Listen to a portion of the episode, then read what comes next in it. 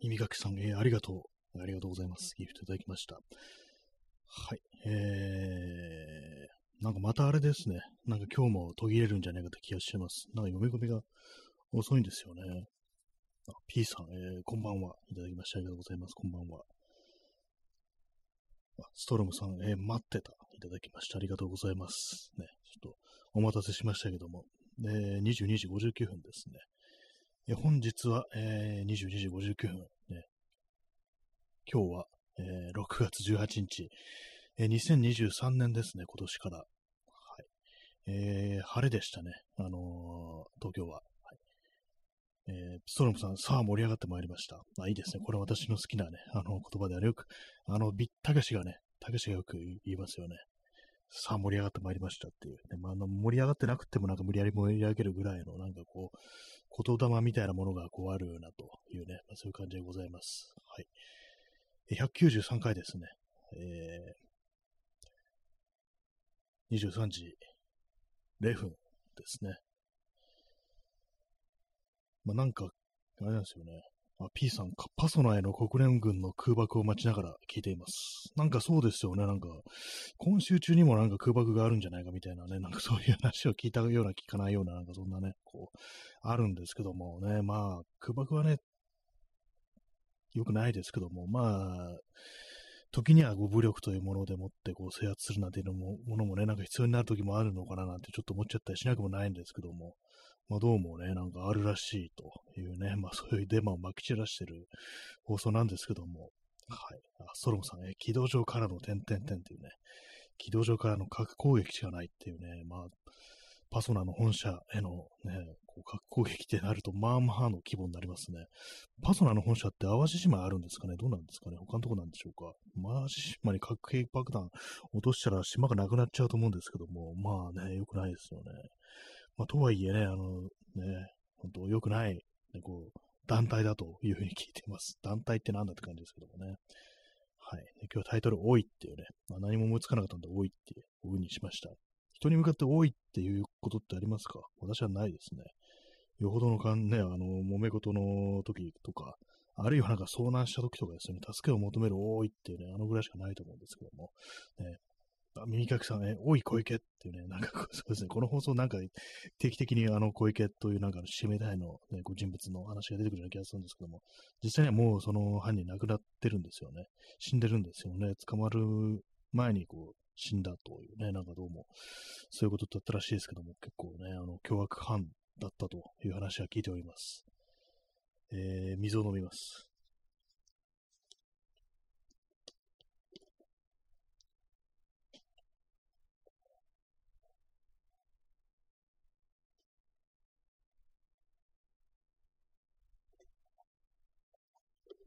えー、今日ですね、あのー、いつもこう水入れてるボトルを、キッチンハイターで、あのー、綺麗にね、こう、したんですけども、なんかちょっと水の味が違うような気がします。で、これまでなんかちょっとまずかったのかなということをなんかちょっと思っちゃったんですけども、ね、なんか良くない雑菌が繁殖してたりして、それであの水の味が変わってたのかななんて少し思ったりして、今なんかね、水飲んだら、一口ね、目でも気づきました。なんか違うと思ったんですよ。前のも別になんかお菓子はなかったんですけども、別に全然飲めたり、飲めますし、別にお腹壊したなんていうね、こともないんですけども、なんか今、あ、水が、ちゃんと水の味するみたいなね、なんかこう、そういう感じしました。まあそういうわけなんで、なんかボトルの竹どうもなんかあれですね、あの定期的にやっぱその、ちゃんと洗った方がいい、消毒した方がいいっていうね、そういうことかもしれませんね。えそんなあの、日曜日だったんですけども、今日はあの、東京はも結構暑くて、昼間ね、なんか本当になんかこう何にもできませんでしたね。こう、汗をかきながらこう眠っていましたね。で、なんか、なんだそれって感じですけども、あの、今のはですね、あの、森田童子のね、あのー、なんかタイトル忘れましたけども、あの曲のね、歌詞ですね。君は汗をかき、かいて、眠ったっていうのがそういうフレーズがあるんですけども、その結構ね、あの友との別れをこう歌ったような、なんかそういうね、こう、曲です。はい。ね、なんだったかな、タイトル、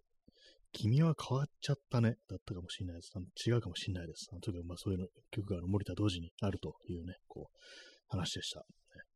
まあ、汗をかくのはいいことですけども、あんまり暑いとね、ほんとしんどいですね。今日はなんか、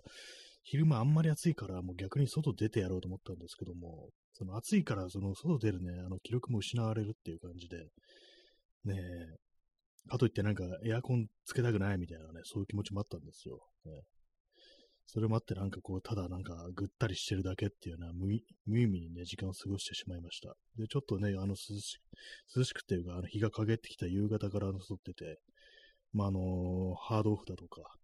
ダイソーだとか、ホームセンターだとかに行ってきたというそういう感じですね。今日はあの買い物しましたね。ダイソーで買い物しました。シンクを磨くスポンジと、あと、布ですね。フェルトの布を買いました。これ何に使うんだって話なんですけども、あのさすがになんか最近は陽光が、こう、太陽の光がね、こう、こういう日になると眩しくて、カーテンをね、あのー、貫通してくるんですよ。ロールカーテンなんですけども、ロールカーテンの色が薄いグレーなんですね。そうすると、まあ普通になんかちょっとね、あの、透けてくるっていうか、あのー、なんか眩しいっていう気持ちになるんで、だからまあそのね、あの、ロールカーテンに、あの、クリップで、クリップで、あの、その布を留めて、あの、少し光線を和らげるっていう、そういう考えでこう買ってきましたね。まあ、本来黒とかにすればいいのかもしれないですけども、黒だとでも完全になんかあの暗くな、暗くなるっていうか、あの遮ってしまうんで、それはそれでなんかちょっとあれだなと思って、あの、グレーにしました。あの、濃いめのグレーね。フェルトの生地なんですけども、まあ別にこれあの、ここでね、こう、使わなくても何かこう、工作というか、手芸に使えるなと思って買ってきたんですけども、まあ一応こう今、クリップで、こう、カーテンにね、ロールカーテンの端っこに留めてるという感じですね。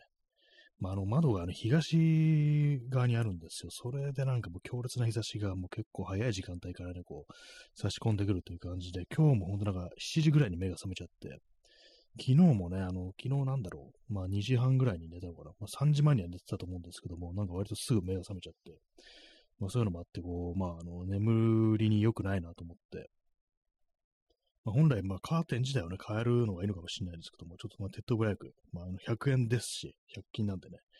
まあ、どんな感じだろうというところなんですけども、まあ、あの、前に私なんかブラインドにしたいっていう話をしてましたよね。まあ、それにした方がいいのかもしれないですね。なんかね。まあ、どの程度日を遮ってくれるのか、ブラインドがよくわかんないんですけども、まあなんかそんなのもまた例によってね、また言い始めたって感じですけども、実際買わないで終わりそうなね、そんな気がします。まあ、そういう感じで、あのー、シンクを磨くやつが前のやつはね、結構ボロボロだったんで、それをもう捨てて新しいの買いましたね。でもなんかちょっと失敗したっぽいです。なんかね、こう、前のやつはですね、あのー、洗剤とかつけてこするとピカピカになるタイプの、なんかちょっとね、あの、研磨剤入りみたいな、あの、まあ、なんていうか、ちょあれです、あの、ヤスリっぽい感じ、耐水ペーパーみたいなザラッとした感じの、ああいう感じになってて、それでまあね、こう磨いてると、こうね、輝きを取り戻すみたいな感じだったんですけども、なんかどうもあれ削れちゃってよくないのかなと思って、スポンジタイプのもう少し柔らかい感じのやつにして、で、まあ、その、水だけで OK みたいな、それを使ってきたんですね。で、さっきちょっと使ってみたら、なんかあの、ピカピカにはならなそうだなっていうね、そういう感じがしてきて、これは無駄な買い物だったかもしれないと。いう、そんなことを思っております。はい。一旦なんかあのね、あの、磨き上げるということをすると、ちょっと癖になって、ちょっと曇ってくると、水垢とかついてくると、すぐになんか擦るみたいな感じするんですけども、どうなんですかね？あれもなんかあんまりやりすぎても良くないような、こう、気がしますね。なんか細かな傷が入って、そこにさらに、あの水垢が、石鹸のとかね、洗剤のね、こう、カスみたいなのがこびつくなんていうね、なんかそんなことちょっと思っちゃったんですけども、どうなんですかね。今日はあれですね、あの、そう、さっきね、一旦ね、このラジオとか始めたんですけども、すぐに終わったん、終えたんですよ。なんかその読み込みがちょっと怪しかったから、一旦ちょっと止めて、で、まあね、なんかあれです、あのー、Wi-Fi のルーターに、あのー、ちっちゃい扇風機、ね、あるんですけど、USB 接続の、それをね、ちょっと当てて、あの、スイッチオンにして、こうやってるんですけども、関係あるんですかね。結構ああいうまあ熱暴走みたいなのありますからね、暑くなると、やっぱりこう、何かしらのこう支障をきたすことがあるっていうね、ことはちょっと想像できるんで、まあそういうふうにしてるんですけども、夏の間とかね、割とやってるんですけども、なんか本当あれですね、あの、ヒートシンクとかつけて、で、さらにファンの風も当ててね、あのー、そういう風にした方がいいのかもしれないですけども、まあなんかめんどくさいですよね、本当にね。ヒートシンク使ってないやつがいくつかあって、これあの古いパソコンからね、取り外して、こう、ひっぺがしてね、あのー、取ってあるんですけども、まあアルミのあれですよ。普通のやつ。ね、こう、四角い形をしてて、なんか、ギザギザになってるやつですね。ああいうものをこう貼り付けて、熱くなってるものに貼り付けて、そこに風を送ると、あのー、放熱できると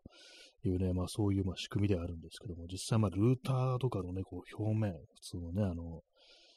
側のね、あの外装の表面に貼り付けて、風を送ることによって、まあ、どのくらい冷えるのかちょっとわかんないんですけども、なんかこう、まあ、あんまりあれだったらやってみようかななんていうふうに思ってます。本当、熱との戦いですね。なんかね、こう、熱くなってくるとね。いかにこう、いろいろなんか電子機器というものがこう当たり前の世の中、スマホとかもそうですけども、結構熱を発するものが多いんですよね。スマホとかをいじってるとすごく熱くなると思うんですけど、夏にね、熱くなってくると思うんですけども、ああいうのもなんかね、なんか私は、そういうなんか熱みたいなものを結構気にしたりして、パソコンもね、なんか妙になんかこう、あれなんですよね、こう、冷やしたい、冷やしたいっていう風に思うタイプで、まあ、とはいえ、あの、水冷とかのね、あの、本格的なやつには手を出してなくって、普通にまあ、ファン、ね、空冷ってやつですね。それしかやってないんですけども、なんか本当になんかこう、熱を発するものをできるだけ何かね、こう、冷やしたいみたいな、そんなね、こう、気持ちがありますね。今日はなんかパソコンのね、こう、ま、エアコンつけない状態でパソコンの熱どのくらいいくかちょっと見てたんですけども、一応なんかね、あのー、大丈夫そうでしたね。CPU とかが47度で、えー、マザーボードの温度が50度っていう感じだったんで、他まあ、あの、SSD とかはちょっともう測ってないんですけども、ね、なんか熱って気になりますよね。ま、私だけかもしれないですけども、えー、本当日本の気候、本当嫌だなと、そんなこと思いますね。まあ、そういうコンピューターの熱っていうので思い出すのが、あのー確かあれ、ダニー・ボイルだったかな、トレインスポッティングの監督の映画で、サンシャイン2049でしたっけ ?2057 だったかもしれないです。2047とか、ちょっと忘れちゃったんですけども、その映画で、まあ、それはどういう映画かっていうと、あの、太陽が、太陽のね、あの活動が、あの、非常に弱まってきて、で、地球上があの氷河期みたいなって、これはやばいってことになって、で、まあ、それであの宇宙に、ね、宇宙船に乗って、こう、その、太陽にね、あの革命ミサイルをぶち込んで、それでまた再びあの活性化させるなんていうね、そのためになんかこう、ね、宇宙、ロケットに乗っていくっていうね、そういう話なんですけども、その映画の中で、その宇宙船の中に、あの、コンピューターがこうあるんですよね。非常にまあ巨大なスーパーコンピューター、マザーコンピューターみたいなやつなんですけども、それでまあすごくこういろんなね、こう、それこそサーバールームみたいになってて、で、それを冷やすのに、あのー、なんかね、液体窒素みたいな、液体窒素ほどじゃないです。凍るほどじゃないですけども、すごくね、あの冷たい冷却水をこう、使ってるというね、こう、シーンがあって、でそのね、その冷却水の中に潜らなきゃいけないっていう、ね、シーンがあって、ほんとなんかそのクルーがね、もうガタガタ凍えながらなんかそんな入るなっていうこう描写があったんですけども、究極なんかそういうね、なんか、まあ実際にそんなものがあるのかどうかわかんないですけども、液体の中にね、冷却水の中にこうコンピューターを付け込むっていうね、そういう風にしなきゃ、こう、冷やせないぐらいの熱を発するというのがなんかその、ね、あの、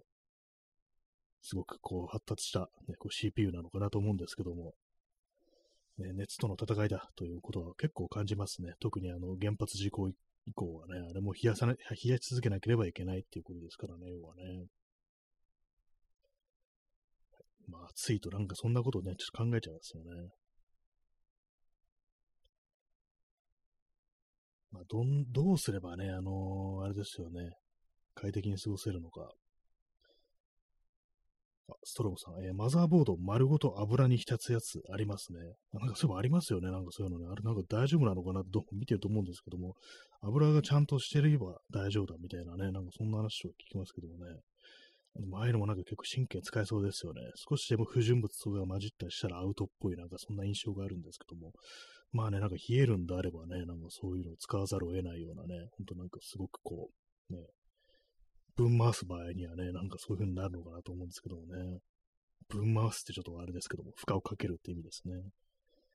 えー、P さん、えー、そして人間はサーバールームのラックの下敷きに、えなんかそんなこと、嘘を言ってる人いましたね。あの、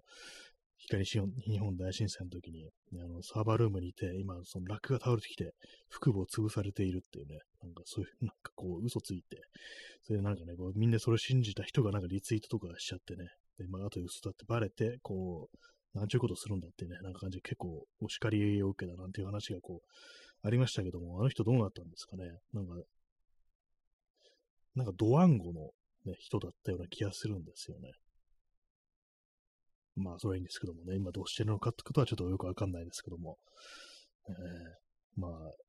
実際にはこうなってなかったということです、ね。サーバールーム倒れて、サーバールームのラック、ね、まああれ、倒れてきたらね、実際腹部がなんかもう流血ぐらいの、潰れるぐらいのね、こう、感じになるんですかね。え P さん、えー、でも鉄骨に貫通されているのは本当なんです。そうですね。私もたびたびこう、何度も何度も言ってますけどもね、鉄骨がね、不幸を貫通してるのは本当ですからね、私がつぶやいてますけどね。はい。ね、鉄骨とね、サーバーラク、ね、違いはあるとも腹部を攻撃されてるということではね、変わりないですからね。えー、チャンツさん、えー、出遅れました。まあ、いや、ありがとうございますね。あの、16分という感じですけども、あの、今日何の話をしてたのか、まあ、暑いという話ですね。出かけた話と、ね、あの、100均でなんかいろいろ買ったという話っていうね、まあ、大体まあ暑いという話をしてますね。今日は暑かったというね、そういう感じでございます。はい、え水を飲みます。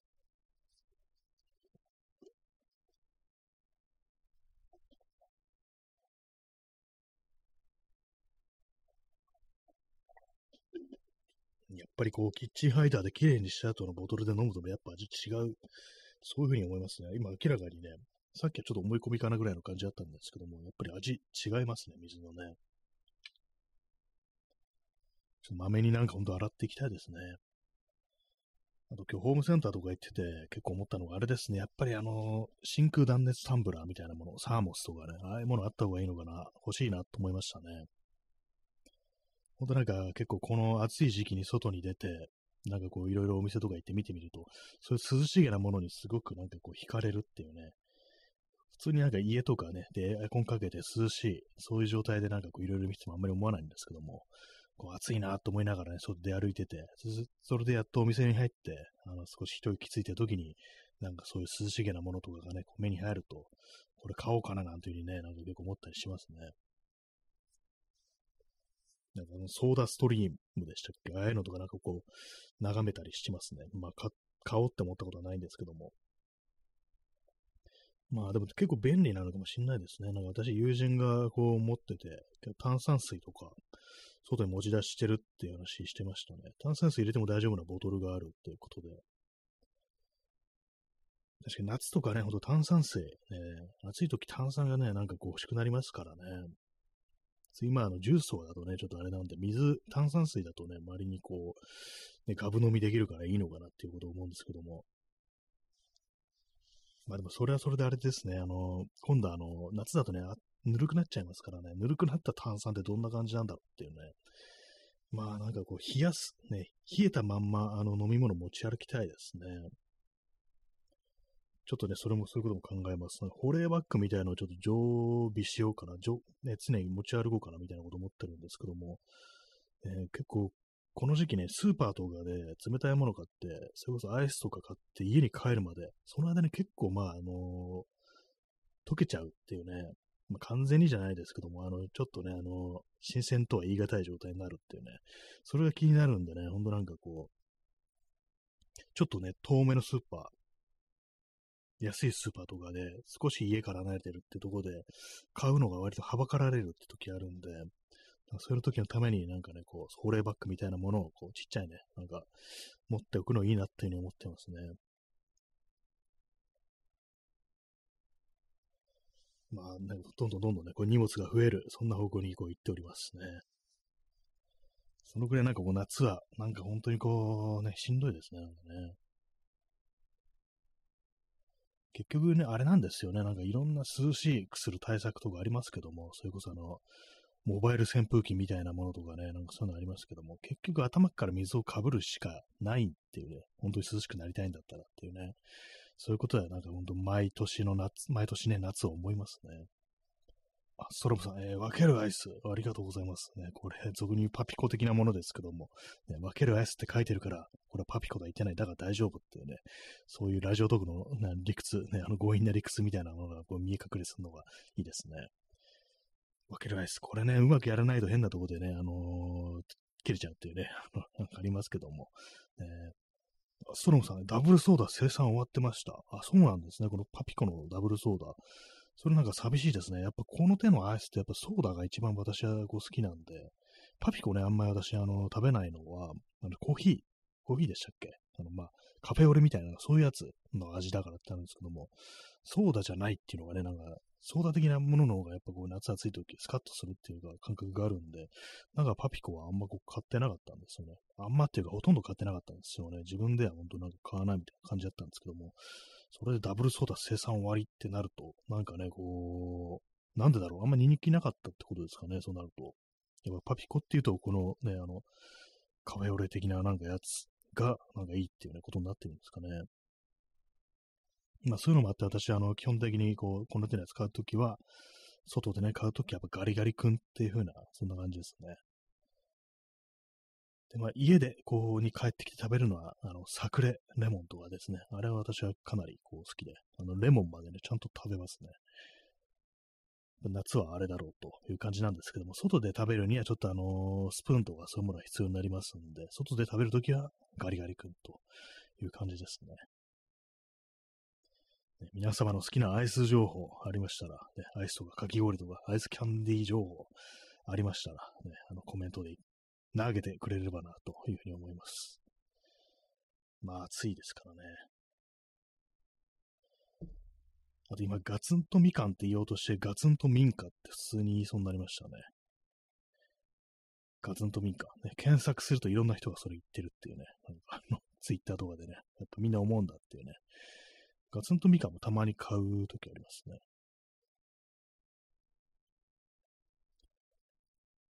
はい。えー、23時21分ですね。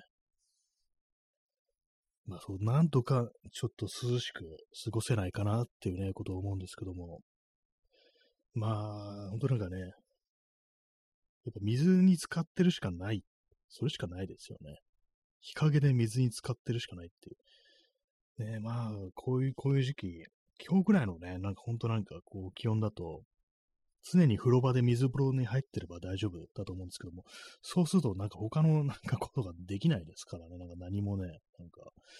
まあなんかこう、風呂場になんかね、あのそこスマートフォンだとかね、こう、タブレットとかなんか持ち込んでればいいのかもしれないですけども、え。ー、本当なんかね、氷河期来てほしいみたいなことはもうね、それはちょっとあれですけど、本当なんか気候変動まずいよな、みたいな気持ちになりますよね。どんどんどんどんね、こう暑くなっていくっていうね。えー、綺麗な水を飲みます。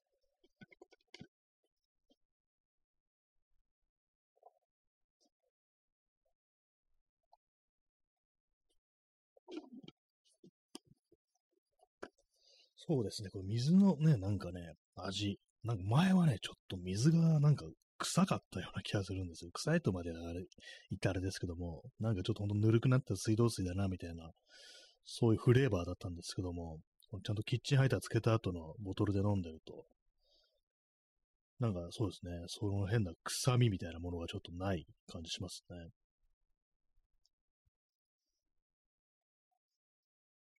まあ、掃除はね、そういうメンテ、掃除、まめにしていきたいですね。まあ、そんな日曜日ですけれどもね、いかがお過ごしでしたでしょうか？うん、今日はあの、高円寺、そのハードオフはね、高円寺のハードオフに行ったんですよ。東京は杉並区高円寺のハードオフに行ったんですけども、なんかね、ちょっと楽器をちょっと見たくって、別に買う気はないんですけども、なんかなんとなくね、なんか、どんなのがあるんだろうみたいな感じで見てたんですけども、なんかこう、割にありますね。安いものって。一時期ね、かなりなんか楽器が安いな、みたいな思ってる時期あったんですけども、これ多分ほんとなんか、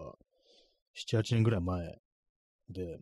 なんか最近は結構いい楽器が割と安く売ってるな、みたいなこと思ったんですけども、その後なんか、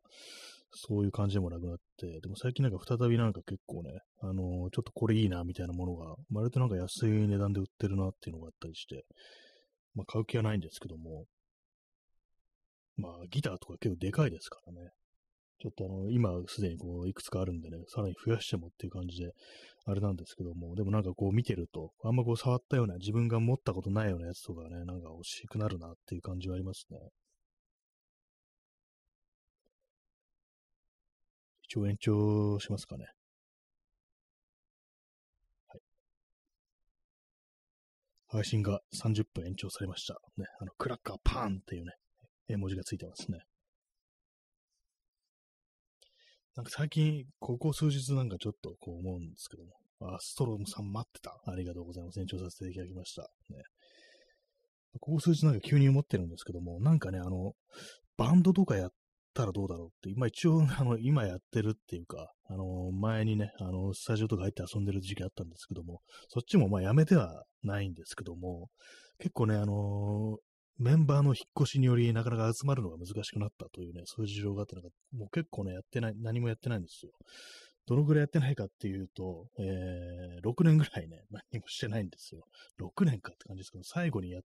こう、スタジオ入ったのが2017年の夏とかなんで、まあ、8、9、10、11、12、10まあそうですね、6年、6年経つうとしますね。まあ、そういうわけなんでね、なんか、なんか全然そういうスタジオに入るみたいなね、ことをなんかこうやってなかったんですけどもね。アストロムさん、え音楽性の違いにより引っ越し、そうですね。実はそういう理由があったりしてなんていうね、謎の理由ですよね。なんか引っ越してしまうっていうね。そうなんですよね。まあなんかあの、まあ、ちゃんとやろうって言って始めたわけじゃなくて、なんかちょっとスタジオ入って遊んでなんかちょっと曲とかやってみないかみたいなね、こう全然まあそのメンバーも全然そういうやったことないっていうね、今回初めて楽器買ってっていうね、なんかそういう感じでやったんで、まあ別にあの、そんな重いバンドとすらね、ももはや多分言えないと思うんですけども、一応なんかね、面白いからバンドっていうね、なんかいちいち、なんかそういう、はっきりでそういうもんだっていうような感じ、手でなんか話したりするんですけども、まあ遊びですからね。まあなんかそういう感じもずっとやってないんで、また再びスタジオとか入ってみたらなんか面白くなるのかなっていうね、面白いっていうか、なんかこう、まあ、ちょっと新しいことじゃないですけども、まあ、前もやってない時は確かないですけども、なんかね、あの、ちゃんと、こう、曲とかを作ったらどうなるんだろうっていうのと、あとなんかね、あの、最初からあの、こういう曲をやるバンドにしようみたいなね、こういう、こういう感じの雰囲気のバンドにしようみたいな、そういうことを思って始めると、なんかちょっと、ね、感覚違うんじゃないかなと思って、別にまあ、んあんまりこう、真剣には考えてないんですけども、ちょっとね、あのー、頭の中のね、こう、あれでなんか想像してみたりこう、するんですけども、まあ、結構ね、なんかあの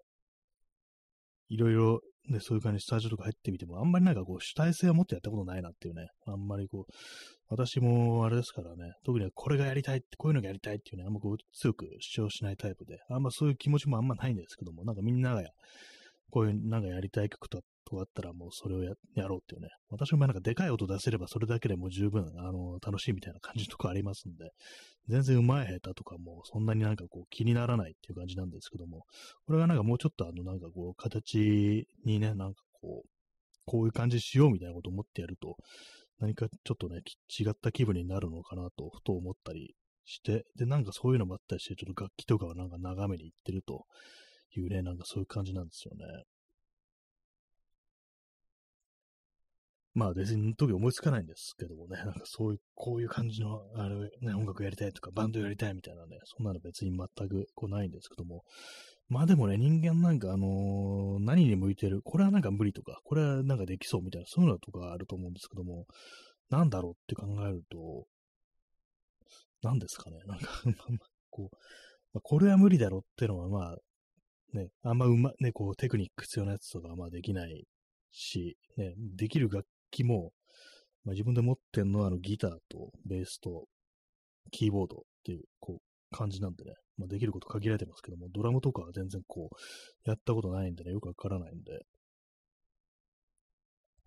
あれ何言うとしたの俺今。わかんなくなってきました。ね、何が言いたいのかわかんなくなって、こう、気がしましたけども、気がしますけども、まあなんかね、こう、そう、どういうのをややるのが一番合ってんのかな、みたいなことはね、ちょっと考えたりしておりますね。まあ、音楽とかもね、なんかこう、あれですよね、なんか基本的に、あんま熱心に聞いてないし、でこういうのってなんか、よくね、あるのが、こう、自分でなんかいざ始めよう、こういうことや、こういうじゃない、なんかそういう音出すことやってみようって思った時に、考えてみたら全然自分ってよくわかってないな、みたいなね、な感じ、急になんかこう腰が引けてくるみたいなことが割とこうあったりするんですけども、あんま自分ってあんま音楽好きじゃないな、みたいな感じで思って、なんかあんまりこう、ね、こう、やる気にならないみたいなことがあるんですけども、世の中ね、まあ音楽好きな人、詳しい人たくさんこういますけども、その中でね、なんか自分ではプレイしないっていうね、そういう人もまあいるというか、そっちの方が多いな、じゃないかとは思うんですけども、どうなんですかね？本当なんか音楽が詳しい人に、こう、無理やりね、なんかこう、その、バンドだとか音楽活動、創作をやらせてみたらどうなるんだろうっていうね、こうまあ、具体的にはね、こう、ね、あの、こめかみに拳銃を突きつけながらね、お前今からね、バンドをやれってなんかそういうこと言ってね、なんかそんな風にしたらどうなるのかなってちょっと思うんですけども、えー、で、なんか私はその辺なんか若干なんかね、あのー、ちょっとマッチョめな考え方ですけども、やっぱなんか自分でやるのが一番いいだろうみたいな、ね、こう、そういうところがなんかどうもこうあったりするんですけども、なんでもなんかあの、人の作ったものをなんかこう見てるよりはなんかやっぱ自分でやってみる方がなんかいいんじゃないかみたいなね。これはまあ必ずしもね、そうと限らないとはね、頭では思ってるんですけども、どうしてもなんかそっちの方がなんか偉いみたいな、こう、感覚ってものがどうもね、私にはあって、で、まあなんかね、こう、音楽とかでもね、まあ、全然自分で曲とか一切作ったことないですけども、なんかね、こう、コピーというものをして練習をしてると、なんか良くないんじゃないかな、みたいなね。全然良くないこともないんですけども、なんかね、本当だったら、なんかこう自分たちで、こう、自分たちの曲というものをこう作ってやるのがいいのかな、なんてことを、なんかずっとなんかその頭の片隅にあるみたいなね、感じのまあ、そういうね、タイプの人間であるんで、だからまあなんかそういうの、そういう気持ちをちょっと供養するみたいな感じでね、なんかあえてこう、やってみるみたいなね、そんな風にしたら、ちょっとなんかこう、張り合いがね、こうあるみたいなね、そんなことは思ったり、なんか最近ふっと思いましたね、そんなことをね。えー、23時31分ですね。まあでもなんか全然ね、なんか自分でなんかこういうのやりたいっていうのがね、まあそんなにあの、そんなにっていうか全然こうなんか思いつかないですね、なんかね。まあなんかね、こう、バンドっていうのはね、複数の人間でこうやるもんですからね、こう、一人ではこうできないことが、こう何かいたらできるなんていうね、そういうのもありますからね、集まったらね、なんか集まってなんか音出してたりしたら、なんかいろいろ思いついてくるなんていうね、そういうのもあるのかもしれないですね。はいねまあ、そういうわけで、なんかこういろいろ楽器とかをね、こう眺めてるというね、こう時間が最近ありますね。ベースもね、その前、そのスタジオ入って遊んでる時に、私ベースギター触ったことなかったんで、どんなものだかちょっとね、あのー、把握してみようみたいな感じでね、別にメンバーにそうベースを弾く担当はいたので、別に私がやらなくてもいいんですけども、なんとなくちょっとどんなもんだろうっていうのが知りたくって、どんな感じで音出すんだろう、弾くんだろうみたいなね、ことを思って、ほんと安いやつ、2000円ぐらいのやつをね、こうヤフオクで買ったっていうのがあるんですけども、ね、なんか全然まあ弾いてないですね、ほんと。でもやってみてなんか思いました。結構大変だ、ベースっていうね。なんかベースってなんか割と簡単みたいなね、こうイメージ、ね、持たれてるっていうか、割となんかこう、とっつきがいいみたいなね、なんかそんな印象がこう、ある、ね、人も多いんじゃないかなと思うんですけども、実際私やってみて、うわ、なんかギターと比べて大変だっていうね、なんか結構指を動かさなきゃいけないっていうね、なんかそういうのがあって、割と私ベース難しいな、なんていうふうに思ってる、ね、そういうところですね。弦が太くってなんか指痛くなるし、みたいなね。ギターより結構割と大変な気がします。なんか楽器の中でギターが一番楽なような気がしますね。ドラムはドラムでほんと結構ね、ほんと、ね、右手右足じゃ左、ね、右手右足、左手左足、全部違う動きをしなきゃいけないっていうね、よくあんなのできるなって私は思うんですけども。ねあとあれなんですよね、その、私ギターを弾きながら歌うってことがすごく苦手で、ね、あれどうやってるんですかね。私のね、その、そのバンド、ね、のドラム担当のね、人物は、人物はって、人物はってなんだよって、これ今聞いてたら思われるかもしれないですけども、なんかあれなんですよ。そのドラム叩きながらコーラスできるっていうね、私から見たらこれそれすごいなっていうような感じなんですけども、あれはなんですかね、あの、やっぱ練習するとできるんですかね。全、あの手のね、その手のなんかこう、違うことをやるっていうのが私すごい苦手で、本当なんかね、こうギターでもなんか全然できないっていう、相当なんかね、その、ギターの指の動かす方を、なんか無意識でできるぐらいまでにこう、ね、こう練習しないと、全然できないんですよね。あれなんか一発で決める人、ね、いきなりこう、これ、こう、弾き合ったりしてっていう風に、ね、こう、言われてできる人すごいですよね。まあ、ドラム、ドラム叩きながら歌うのが、私の中で一番すごいなというふうに思うんですけども、ね、ベース、ベースもなんかすごく難しそうです。ね、はい。まあ、そんなところなんですけども、ね、皆様の、ありますか？そういうなんかこういう、もし自分が音楽やるとしたらこういうのやりたいみたいなね、そういうの、ね、割のなんかそんなことあるんじゃないでしょうか。ねえー、お水、お水を飲みます。おをつけました。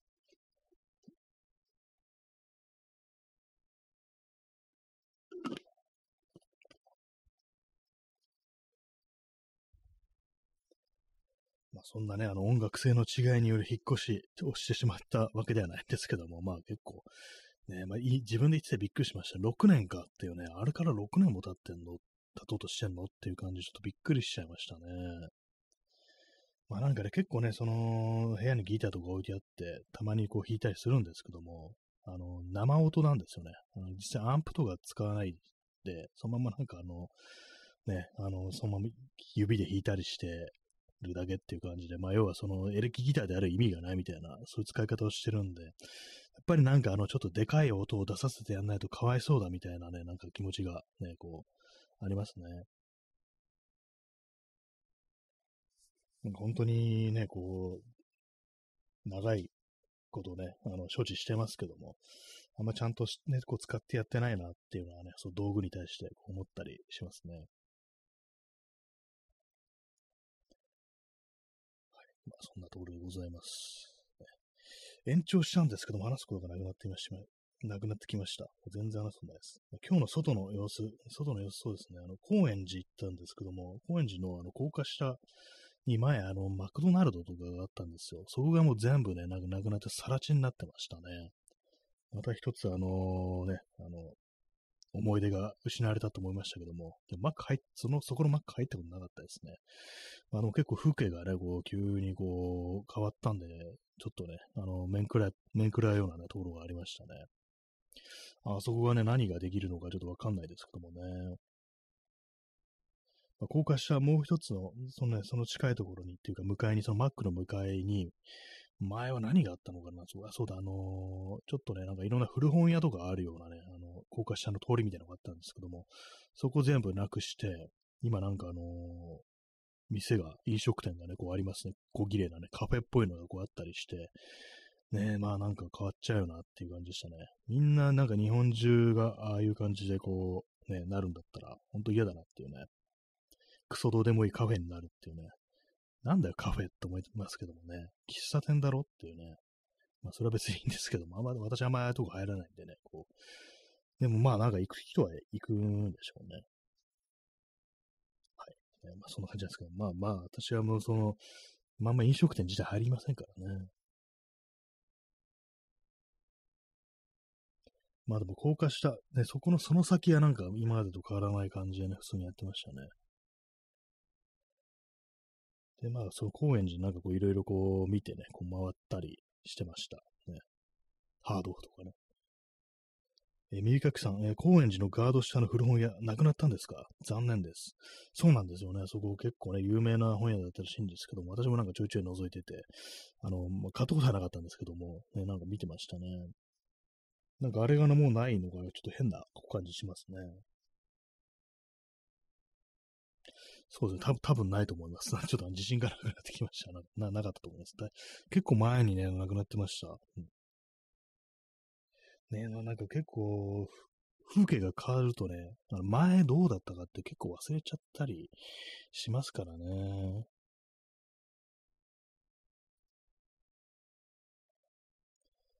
まあ、なんかいろんなね、こう風景が変わってきますけども。まあそうですね、耳かきさん、えー、ジェントリフィケーション。そうですね、まさしくそうですね、高円寺のね、あれはなんかね、渋谷とかもだいぶなんか変わるようなね、感じですけども、まあすでにあのね、宮下公園、宮下パークっていうね、罪深き墓標がね、あのー、街にはありますけども、他のね、あのー、ところにもそういうね、こう、もの、なんかこう、墓標みたいなものが出来上がってしまうのかと思うとね、なんか本当嫌な気持ちになりますね、本当にね。再開発、再開発クソぐらいって本当思いますね。どうせ人もね、なんかいなくなるんだろうっていうね、感じですけどもね。もう人数がね、こう日本からね、人間が少なくなってるわけですからね。なんかああだこうだやっても無駄だよってね、こう感じがこうしますよね。ね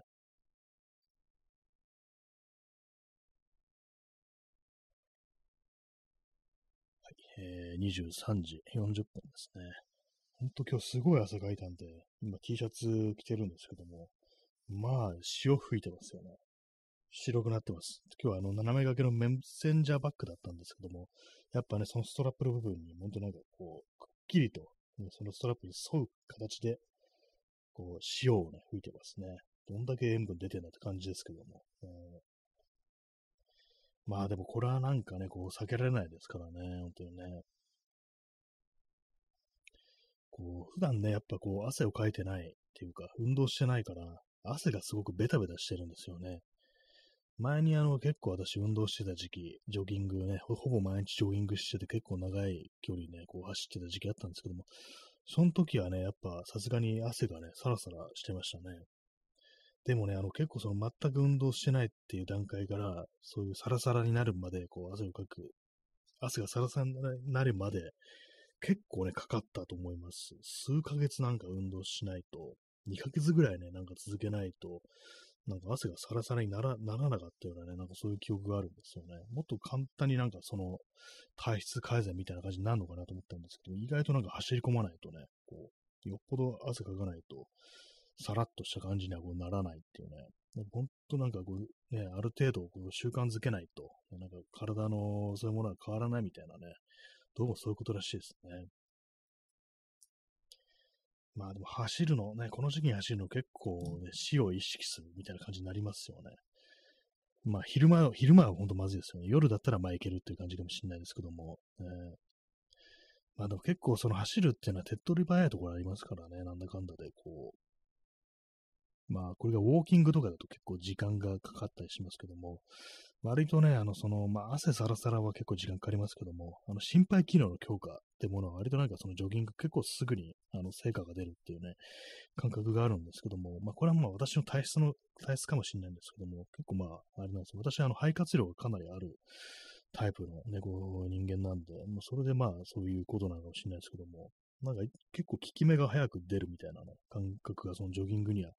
構ありますね。まあ、足腰もまあそれなりに強くなるっていうね、ことなんですけども。まあでもなんかあんま面白くないんですよ、走るのって。なんか走るの暇だっていうね、感覚があったりして。私は前はなんかこう、あれですね、あの、スマートフォンで、なんかあの音楽とか聴いたりだとか、ラジオ聴くなんてことをやってましたね。でまあ、ちょっと前にも話しましたけども、あの、アームバンドとか使わないで、普通に手に持って、ね、手に持って有線のイヤホンをね、こう刺して、でなんか聞いてるっていうね、なんかそういう感じでしたね。でも走ってるとね、あの、そういうなんか身につけてるものは、やっぱあのー、動くからね、あの上下するみたいな感じで、結構鬱陶しいんですよね。まあ、小さいね、なんかあのー、斜め掛けのね、ちょっとしたバッバック未満のなんかね、ポーチみたいなものとかあったりしますけども、やっぱなんかちょっと邪魔になりそうなね、気がするんです、そういうのも。ね、スマートフォンってなんかね、こう、私あの、アームバンドみたいのつけてみたときに思ったんですけども、結構重いんだな、このスマートフォンっていうふうに思いましたね。やっぱちょっとね、その腕につけて、こう、まあ走りますからね、手を振るんですけども、ちょっとなんか気になるんですよね、やっぱね、その重量がね、わずかな。まあ、そういうわけ、わけもあって、まあ、手に持つっていうね、非常に原始的な解決方法方法をね、こう見出したと感じでしたね。まあ、でも本当、ろくに運動してないからね、こうやった方がいいっていうのはね、本当にまあ、間違いないっていうね、感じなんですけども、ね、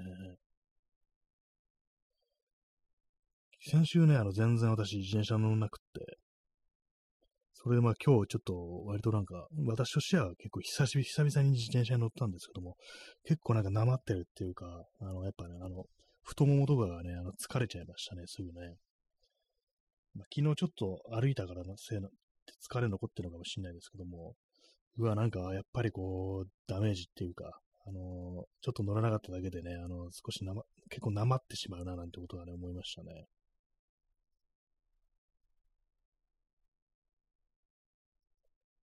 まあ、毎日、運動は毎日毎日ね、こうやらないとね、なんかこう、なかなか体力維持できないっていうのが、そういうのありますね。まあ、こういう時ね、よく言われるのが、あの、やっぱ年、加齢によって体力がなくなったっていうね、なんかそういう話になるっていうね、よくある展開ですけども、中年のよくあるね、なんか話の運び方ですけども、私としてはなんかそれ認めたくない、ね、こう、そういう気持ちがあるんで、だからなんかこう、自分でね、こう、やっぱりね、あの、運動すればね、あの、簡単に体力が思って、戻ってくるというふうに私は今でもこう思ってます。ね。そんなことを思ってるんで、ね、認めたくない、加齢によるものだというふうに、こう認めたくないっていうね、そういう人間なんですけども、ね、まあ、そういうなんか、ちょっとし、ね、そういう体力がなくなってる、加齢によって体力がなくなってるっていう事実を直視したくないがゆえに、なんかこう、ちょっと運動習慣みたいなものを運動習慣がないのかもしれないですね。実際こうね、こう体鍛えて、あの運動したり走ったりしてみて、それでもその以前のような体力が戻ってな来ない、ね、そういうことにね、気づいてしまったら絶望するんじゃないかみたいなね、なんかそんなことを、ね、ちょっと 頭、なんていうかこう、潜在意識でそんなこと考えてるんじゃないかなって自分に対しては思ったりするんですけども、えー、まあでもね、なんかあのー、話に聞くところによるとなんか結構なんかあの、その筋肉つくつかないっていうのは、まあ走るのはちょっと別ですけども、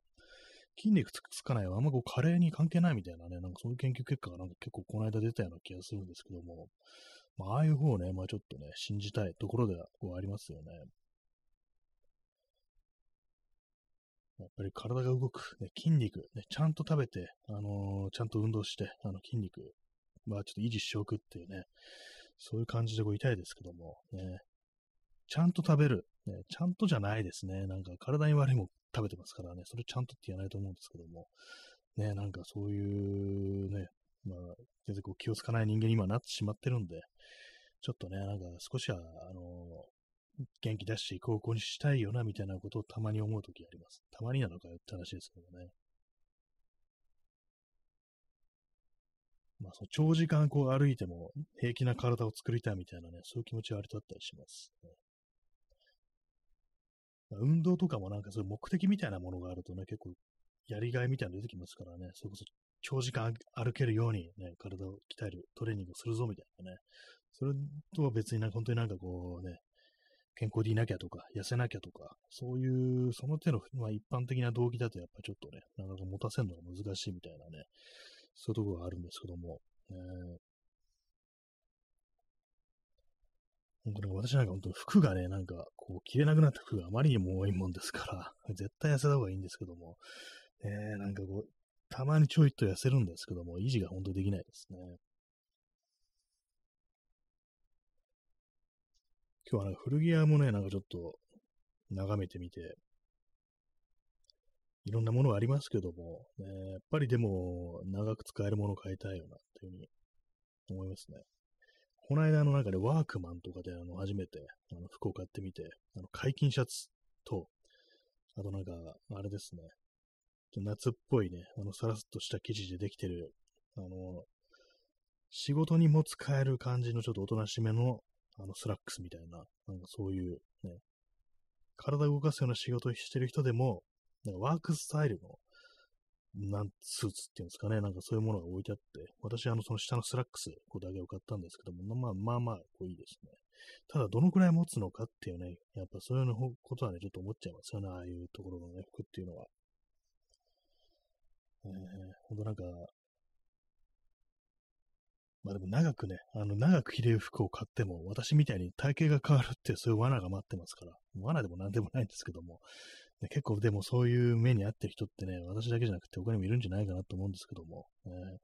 昔は全然ね、こう、ね、一生のもんだってね、そういう気持ちで買ったのに、普通になんかね、もう5年ぐらい経ったら着れなくなってましたみたいな、そういうオチっていうね、結構いろんなとこでこうあんのかなと思うんですけども、えー、なんか、ね、あれです、本当スーツとかね、着れないですからね、もはやね、なんか、昔、昔あの、スーツをね、オーダーで作ったことあったんですよ。この話前もしたんですけども、ね、それも、それもなんかあの、割とかなりタイトめに作ってあるあの、モッツスーツみたいなやつですよね。そういうの私も本当謎に承知してるんですけども、もう今、もう絶対にこれも着れないだろうっていうね、感じですね。一回ね、こう一年発起っていうレベルではないんですけど、結構あの痩せた時があって、頑張ってね、こう体重落とした時あったんですけども、その時ですらまあ結構そうギリギリみたいなね、感じでしたからね。多分体重をね、ほんとなんか60代、60キロ台前半ぐらいまで落とさないとダメですね。それ、それすなわち私にとってね、15キロ以上落とすっていうね、感じになるんで、もう、もはやこのスーツ着る機会ないのかな、みたいなことを思っちゃいますね。まあでも世の中でも本当なんか、こう体型変わらない人ってね、おそらくね、こういるんでしょうけども、ね、私は本当激減しましたからね、本当にね。たまになんかね、その自分がこう、ある程度お年を重ねて、その体型が変わって今の感じにね、こう、なってから知り合った人に、昔のね、こう自分の写真見せるとどうなるんだろうっていうね、なんて言われるかなってことを、たまに思ったりしますね。意外になんかあんまこう、意外にわかんないかもしれないですね。人のことってね、あんまりこう、わかんない時とかありますからね。結構その体重の増減とかしてでも、こう、あんま気づかないっていうね、人の、人のあれだとね、そういうことありますね。水を飲みます。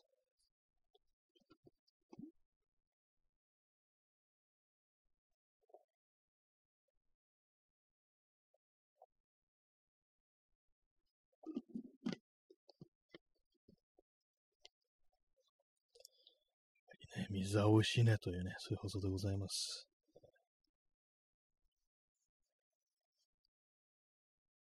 でも暑くなってくると、なんかその暑さ対策グッズみたいなものがこういろいろ欲しくなってくるようなという、そういう感じありますね。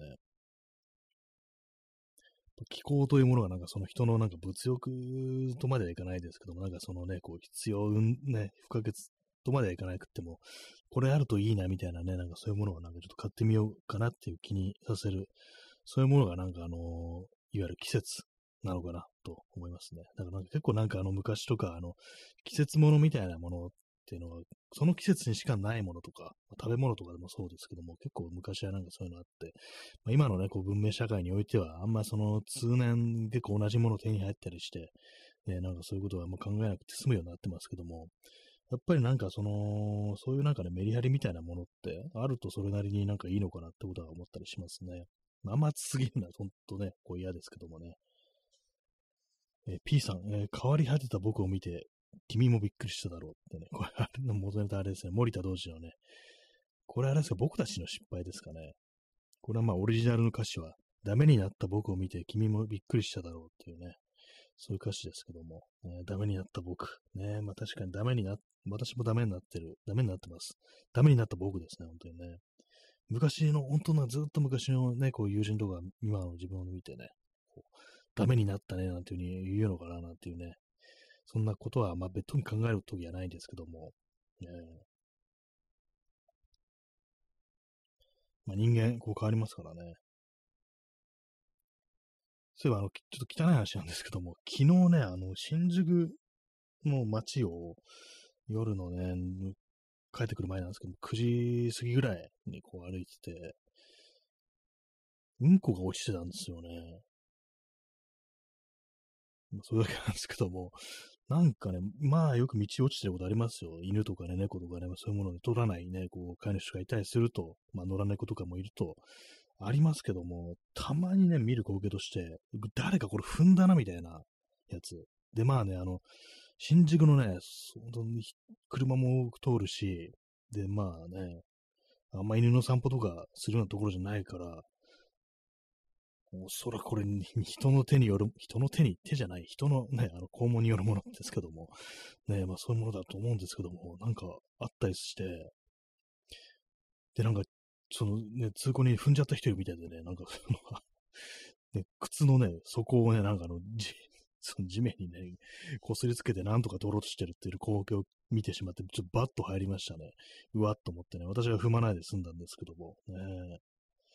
わかんないですけどね、もしかしたらね、あの、犬かもしれないですけどもね、結構まあ、あの、最近はなんか小型犬とかをね、割となんかその人たくさんいるとことかで散歩させてたりする人とかね、割にいますからね、新宿とかだとそういうのもあるのかなと思うんですけども、だからまあ、犬かもしれないですけども、えー、まあ、ストロムさん、えー、うんこの絵文字ありがとうございます。ね、いいですね。うんこというものはいつ見てもいいなと、人の心を和ませてくれるっていうふうに思いますね。まあ、それはないですけどもね。そう、今日行った雑貨屋さんで、あの、ペッツですかね、ペッツってなんかあの、なんか出てくるやつ、お菓子、あの、ラムネっぽい、あの、固形のラムネっぽいやつが出てくるお菓子ありますけども、あれなんかね、あれパカパカやってなんか開閉する、ね、なんかあのー、グッズありますけども、それの部分がなんかうんこになってるね、やつが売ってましたね。まあ、それだけなんですけども、ね、食べ物にね、なんかそのうんこのね、こう、衣装をまとわせるっていうね、なんかそういう感じになってて、ね、なんか、うん、何を考えてこんなものを作ったのかなって思ったんですけども、うん、まあでも、うんこがなければ人間は生きていけませんからね。うんこがなければというか、なんかね、まあそう出さなければね、絶対出てくるものですからね、本当にね。本当にまあその道に落ちてるそういうものにもなんかいろんなドラマがあるんじゃないかなと思いますからね、本当どうしてもこう、我慢できなくってね、あの、ナムさんってね、なんかそういう気持ちでね、なんかやったという可能性はこうありますけども、まあね、なんかこういろんなね、こう、誰しもね、あの、まああの、ピンチだっていう時ありますからね、あの、そういうこと考えるとね、あの、世の中なんかいろいろこう急いだりして、なんかこう迷惑かけてる人だとか、そういうものを見たりすると、ね、あの、まあもしかしたらあの人は催してて漏れそうなのかもしれないって思うと、まあ何でも許せるよなと、なんかそんな風に思いますね。え耳かきさん、え昔予備校の階段の踊り場にでかい人糞が落ちてたことがあって大騒ぎになりました。あ予備校で、予備校ってでもトイレとかね、当然のことがあるところですよね。何故その踊り場にやったのかってなると、それはなんか嫌がらせ目的っていうね、それがありますね。あとそうですね、あと、まあ、閉まってる時間、予備校が閉まってる時間、夜とかに、それこそなんかね、酔っ払いとかが、やべえ、我慢できねえ、どっか適当なところ、なんかビル入って、ね、やろうっていうね、まあの、この外階段じゃなきゃ、ね、あの結構セキュリティ甘い上に、外階段が、ね、あるとこじゃなきゃできないですけども、ね、えそういうあれだったかもしれないですね。まあでもさぞかしね、盛り上がったでしょうね。なんか盛り上がると言ったらあれですけども、うんこ見たらね、盛り上がらない、ね、わけにいかないですからね。え三かきさん、えトイレまであと階段3段でトイレなのに、と謎でした。ああ、でもこれはなんかでもね、あの、できるやつじゃないですかね。たとえね、あの、すぐかもしれなくても、やっぱある程度安全マージンは取っておかなきゃという感じで、あのね、そう、漏らすよりはそこでやった方がいいという、ある意味こう的確な判断を下したというね、これかなりね、こう手だれかもしれないですよ。普通の人間だったら恥というか、もういけるんじゃないかみたいな、そういう希望的観測がね、こう、上回ってね、漏らしちゃうってことありそうですけども、そういうなんかね、あの甘い夢にね、こう惑わされない、ね、なんかこう、冷徹ななんかスナイパーみたいなものを私は想像しました。ゴールゴ13みたいなね。そういう、そういうところでなんか漏らす判断できるやつ、ね、そういうやつが最後に生き残るというね、なんかそんな気がしてきましたけれども、ね、まあ普通に閉まってたという可能性ありますね。はい。ね、まあ本当なんか漏らすぐらいだったら、ね、こう、囚人監視の中、脱粉しようというね、まあそんな感じの放送でした。まあそういうのを見て喜ぶ人もいるからとね、そういうのもありますけども、ね、何言ってんだか全然わかんなくなってますね。まああの、まあ我慢は体に悪いという感じでね、あの、ね、まあ本当なんかそういう状況に追い込まれないことがね、まあ一番いいんですけどもね。はいね、まあそんな感じで、無事日曜日の放送、うんこの話で締めくることができそうなね、まあそんな感じでございますけども、ね、一回丸々うんこの話しかしないというね、なんかそういう放送がね、あってもいいのかななんていうふうに思いました。ね。そんな感じで皆様、本日はね、あの、ご清聴の、あ、スナイパー小屋で排泄 P さん、いいですね。それでは、えー、さようなら。